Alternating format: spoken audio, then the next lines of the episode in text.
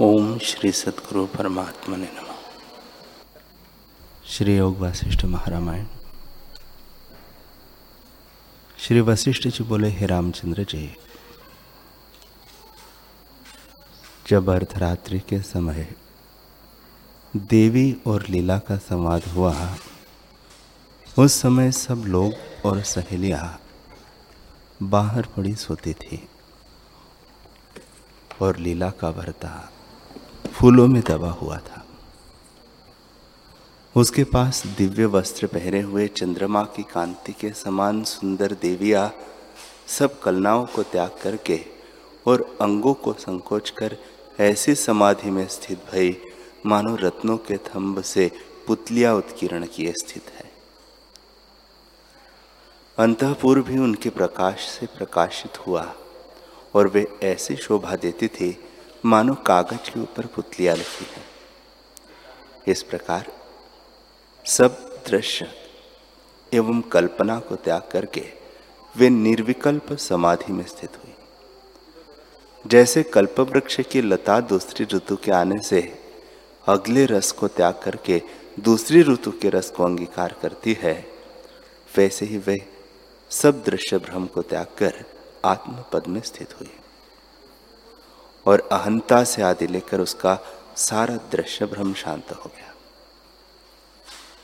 दृश्य रूपी पिशाच के शांत होने पर जैसे शरतकाल का आकाश निर्मल होता है, वैसे ही वे निर्मल भाव को प्राप्त हुए। हे रामचंद्र जी, यह जगत शशे के श्रृंग किनाई असत्य है। जो आदि न हो तो अंत भी न रहे। और वर्तमान में दृष्टि आवे, वह असत्य जानिए। जैसे मृग तृष्णा का जल असत्य है, वैसे ही वह जगत भी असत्य है। ऐसे जब स्वभाव सत्ता उनके हृदय में स्थित हुई, तब अन्य सृष्टि के देखने का जो संकल्प था, सो उनको आन पूरा। उस फुरने से वे आकाश रूप देह से चिदाकाश में उड़ी और सूर्य और चंद्रमा के मंडलों को लांघ कर दूर से दूर जाकर अनंत योजन पर्यंत स्थान लांघे। फिर भूतों की सृष्टि देखी और उसमें उन्होंने प्रवेश किया। श्री वशिष्ठ जी बोले, हे रामचंद्र जी, इस प्रकार परस्पर हाथ पकड़कर वे दूर से दूर गई। मानो एक ही आसन पर दोनों चली जाती है।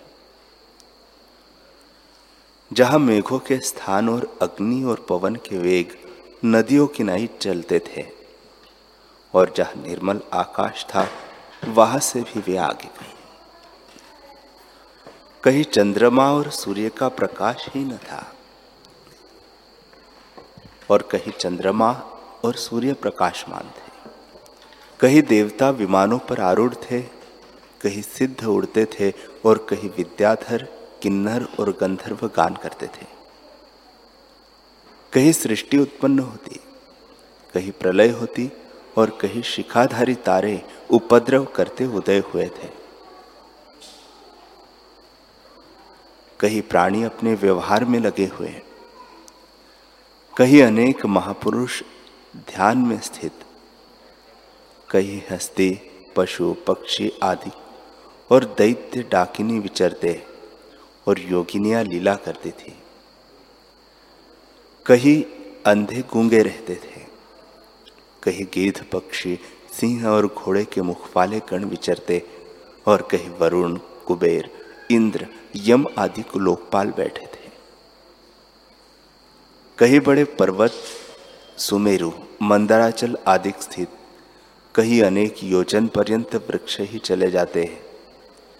कहीं अनेक योजन पर्यंत अविनाशी प्रकाश, कहीं अनेक योजन पर्यंत अविनाशी अंधकार, कहीं जल से पूर्ण स्थान, कहीं सुंदर पर्वतों पर गंगा के प्रवाह चले जाते और कहीं सुंदर बगीचे, बावड़ी, ताल और उनमें कमल लगे हुए। थे कहीं भूत भविष्यवत होता, कहीं कल्प वृक्षों के वन, कहीं अनंत चिंतामणि, कहीं शून्य स्थान। कहीं देवता और दैत्यों के बड़े युद्ध होते और नक्षत्र चक्र फिरते और कहीं प्रलय होता था। कहीं देवता विमानों में फिरते कहीं स्वामी कार्तिक के रखे हुए मोरों के समूह विचरते कहीं कुक्कुट आदि पक्षी विद्याधरों के वाहन विचरते और कहीं यम के वाहन महिषों के समूह विचरते थे। कहीं पाषाण संयुक्त पर्वत, कहीं भैरव के गढ़ नृत्य करते, कहीं विद्युत चमकती, कहीं कल्पतरु कहीं मंद मंद शीतल पवन सुगंध समेत चलती और कहीं पर्वत रत्न और मणि शोभते थे। निदान इसी प्रकार अनेक जगत जाल उन देवियों ने देखे। जीव रूपी मच्छर त्रिलोकी रूपी कुलर के फूलों में देखे। इसके अनंतर उन्होंने भूमंडल को देख के महितल में प्रवेश किया। श्री वशिष्ठ जी बोले, हे रामचंद्र जी, तब देवियों ने भूतल ग्राम में आकर ब्रह्मांड खप्पर में प्रवेश किया। वह ब्रह्मांड त्रिलोकी रूपी कमल है और उसकी अष्ट पंखुड़िया है। उसमें पर्वत रूपी डोड़ा है। चेतना सुगंध है और नदिया समुद्र अम्बुगण है। जब रात्रि रूपी भवरे उस पर आन विराजते हैं, तब वे कमल सकुचाए जाते हैं। वे पाताल रूपी कीचड़ में लगे हैं। पत्र रूपी मनुष्य देवता है। दैत्य राक्षस उसके कंटक है और डोडा उसका शेषनाग है। जब वह हिलता है तब भूचाल होता है और दिनकर से प्रकाशता है। इसका विस्तार इस प्रकार है कि एक लाख योजन जम्बू द्वीप है और उसके परे दुगना खारा समुद्र है। जैसे हाथ का कंकण होता है, वैसे ही उस जल से वह द्वीप आवरण किया है। उससे और दुगुना शाक द्वीप है और उससे दुगुने क्षीर समुद्र से वेष्टित है। उसके आगे दुगुनी पृथ्वी है, जिसका नाम कुश द्वीप है और उससे दुने घृत के समुद्र से वेष्टित है। उसके आगे उससे दुनी पृथ्वी का नाम कौच द्वीप है। वह अपने से दुने दधी के समुद्र से वेष्टित है। फिर फिर शालमली द्वीप है। और उससे दुना मधु का समुद्र और उसके चारों ओर है। फिर लक्ष्य द्वीप है। उससे दुना इक्षुरस का समुद्र है। फिर उससे दुना पुष्कर द्वीप है। और उससे दुना मीठे जल का समुद्र उसे घेरे है। इस प्रकार सप्त समुद्र है। उससे परे दस कोटि योजन कंचन की पृथ्वी प्रकाशमान है और उससे आगे लोकालोक पर्वत है और उन पर बड़ा शून्य वन है। उससे परे एक बड़ा समुद्र है। समुद्र से परे दशगुनी अग्नि है। अग्नि से परे दश गुनी वायु है। वायु से परे दश गुना आकाश है और आकाश से परे लक्ष्य योजन पर्यंत घनरूप ब्रह्मांड का खंड है।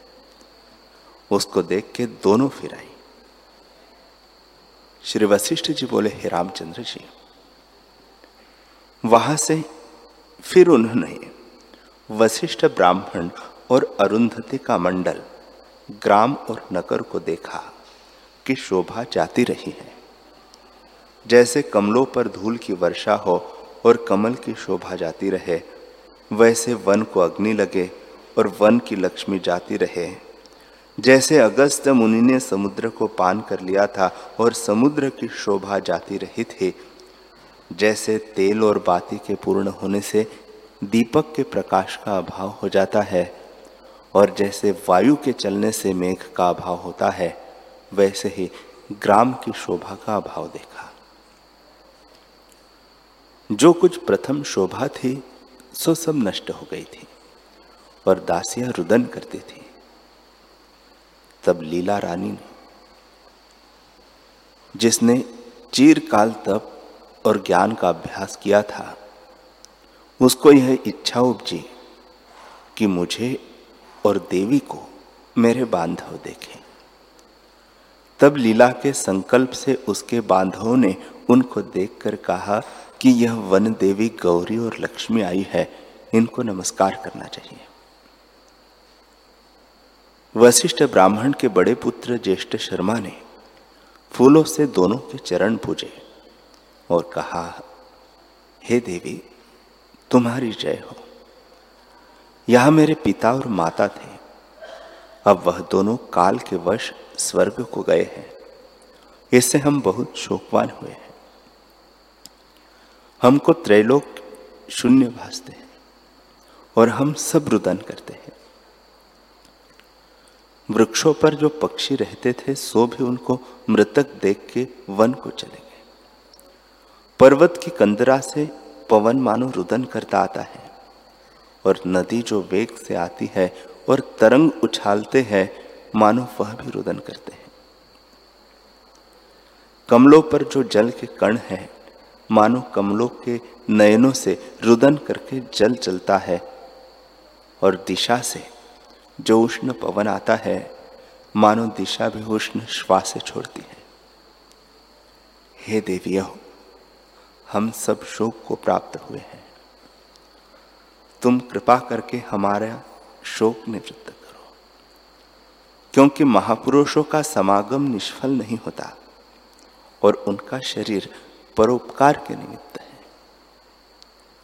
हे रामचंद्र जी जब इस प्रकार ज्येष्ठ शर्मा ने कहा, तब लीला ने कृपा करके उसके शीश पर हाथ रखा और उसके हाथ रखते ही उसका सब ताप नष्ट हो गया।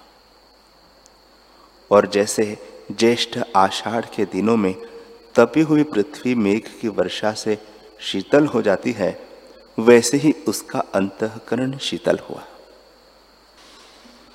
जो वहाँ के निर्धन थे, वह उनके दर्शन करके लक्ष्मीवान लक्ष्मीवान होकर शांति को प्राप्त हुए। और शोक नष्ट हो गया और सूखे वृक्ष सफल हो गए। इतना सुन राम जी ने पूछा, हे भगवान, लीला ने अपने ज्येष्ठ शर्मा को माता रूप होकर दर्शन क्यों न दिया? इसका कारण मुझसे कहो। श्री वशिष्ठ जी बोले, हे रामचंद्र जी, शुद्ध आत्म सत्ता में जो स्पंद संवेदन हुई है, सो संवेदन भूतों को पिंडाकार होकर भासती है। वास्तव में आकाश रूप है, भ्रांति से पृथ्वी आदि भूत भासते हैं।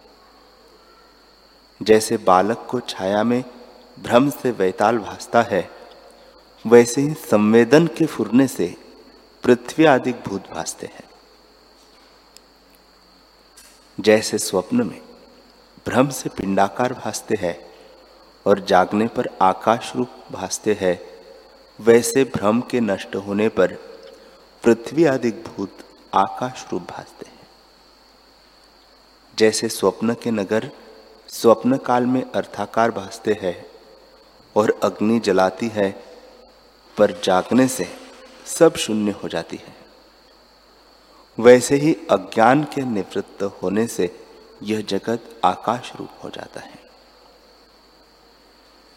जैसे मूर्छा में नाना प्रकार के नगर, परलोक, जगत, आकाश के तरुवरे और मुक्तमाला और नौका पर बैठे हुए के वृक्ष चलते भासते हैं, वैसे यह जगत भ्रम से अज्ञानी को भासता है। और ज्ञानवान को सब चिदाकाश भासता है। जगत की कल्पना उसे कोई नहीं भूलती। इससे लीला उसको पुत्र भाव और अपने को मातृ भाव से कैसे देखती? उसका अहम और मम भाव नष्ट हो गया था। जैसे सूर्य के उदय होने से अंधकार नष्ट हो जाता है, वैसे ही लीला का अज्ञान भ्रम नष्ट हो गया था और सब जगत उसको चिदाकाश भासता था। इस कारण वह अपने को माता भाव न जानती भाई।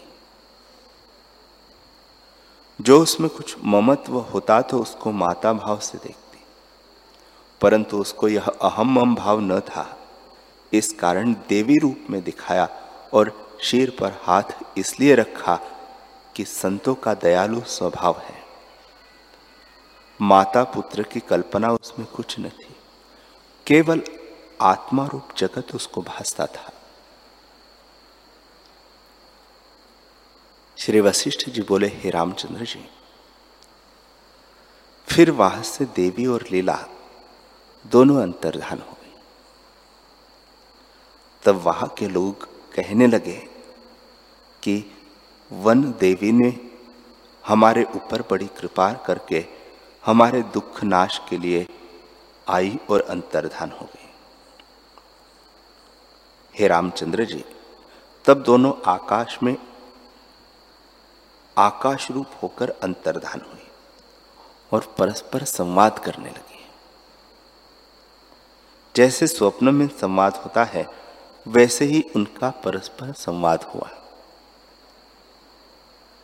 देवी ने कहा, हे लीले, जो कुछ जानना था, सो तूने जाना।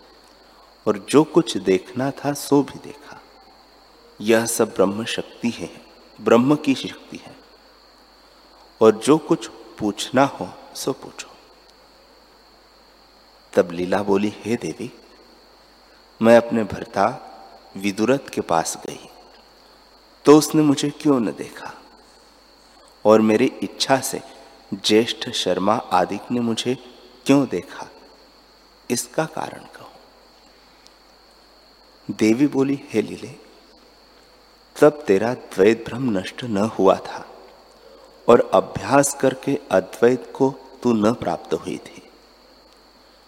जैसे धूप में छाया का सुख नहीं अनुभव होता, वैसे ही तुझको अद्वैत का अनुभव न था। हे लीले, जैसे ऋतु का फल मधुर होता है जैसे ज्येष्ठ आषाढ़ विदित हो और वर्षा नहीं आए वैसे ही तू थी। अर्थात संसार मार्ग को लंघी थी, पर अद्वैत तत्व को न प्राप्त हुई थी। इससे आत्मशक्ति तुझको न प्रत्यक्ष हुई थी। आगे तेरा सत्य संकल्प न था, और अब तो सत्संकल्प हुई है। अब मैंने सत्य संकल्प किया है कि तुझको ज्येष्ठ शर्मा दिखे। इसी से वे सब तुझको देखते भय अब तू विदुरथ के निकट जाएगी तो तेरे साथ ऐसा ही व्यवहार होगा। लीला बोली, हे देवी, इस मंडप आकाश में मेरा भरता वशिष्ठ ब्राह्मण हुआ।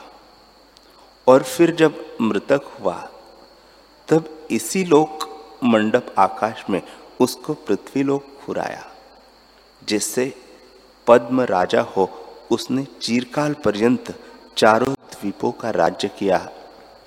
और जब फिर मृतक हुआ, तब इसी मंडप आकाश में उसको जगत भाषित होकर पृथ्वीपति हुआ और उसका नाम विदुरथ हुआ। हे देवी इसी मंडप आकाश में जर्जरी भाव और जन्म मरण हुआ और अनंत ब्रह्मांड इसी में स्थित है। जैसे संपुट में सरसों के अनेक दाने होते हैं, वैसे ही इसमें सब ब्रह्मांड मुझको समीप ही भासते हैं और भरता की सृष्टि भी मुझको अप्रत्यक्ष भासती है। अब जो कुछ तुम आज्ञा करो, सो मैं करूँ। देवी बोली, हे भूतल अरुंधति, तेरे जन्म तो बहुत हुए हैं और अनेक तेरे भरता हुए हैं, पर उन सब में यह भरता इस मंडप में है। एक वशिष्ठ ब्राह्मण था, सो मृतक हो, उसका शरीर तो भस्म हो गया है और फिर पद्म राजा हुआ उसका शव तेरे मंडप में पड़ा है और तीसरा भरता संसार मंडप में वसुधापति हुआ, वह संसार समुद्र में भोग रूपी कलोल कर व्याकुल है। वह राजा में चतुर हुआ है, पर आत्मपद से विमुख हुआ है। अज्ञान से जानता था कि मैं राजा हूँ। मेरी आज्ञा सबके ऊपर चलती है और मैं बड़े भोगों को भोगने वाला और सिद्ध बलवान हूँ। हे लीले, वह संकल्प विकल्प रूपी रस्से से बंधा हुआ है। अब तू किस भरता के पास चलती है? चाह तेरी इच्छा हो, वहाँ मैं तुझको ले जाऊँ। जैसे सुगंध को वायु ले जाता है, वैसे ही मैं तुझको ले जाऊँगी। हे लीले, जिस संसार मंडल को तू समीप कहती है, सो वह चिदाकाश की अपेक्षा से समीप भासता है और सृष्टि की अपेक्षा से अनंत कोटि योजनों का भेद है। इसका वपु आकाश रूप है। ऐसी अनंत सृष्टि पड़ी है। समुद्र और मंदराचल पर्वत आदि अनंत है। अनेक परमाणु में अनंत अनंत सृष्टि चिदाकाश के आश्रय फुरती है। चिद अणु में रुचि के अनुसार सृष्टि बड़े आरंभ से दृष्टि आती है और बड़े स्थूल गिरी पृथ्वी दृष्टि आती है। पर विचार कर, तोलिए तो एक चावल के समान भी नहीं होती। हे लीले, नाना प्रकार के रत्नों से परिपूर्ण पर्वत भी दृष्टि भी आते हैं, पर सब आकाश रूप है। जैसे स्वप्न में चैतन्य का किंचन नाना प्रकार का जगत दृष्टि आता है, वैसी यह जगत चैतन्य का किंचन है। पृथ्वी आदि तत्वों से कुछ उपजा नहीं। हे लीले, आत्मसत्ता ज्यो की त्यों अपने आप में ही स्थित हरि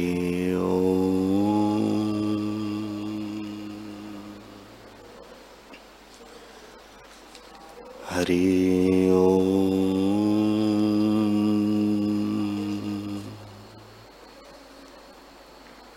हरि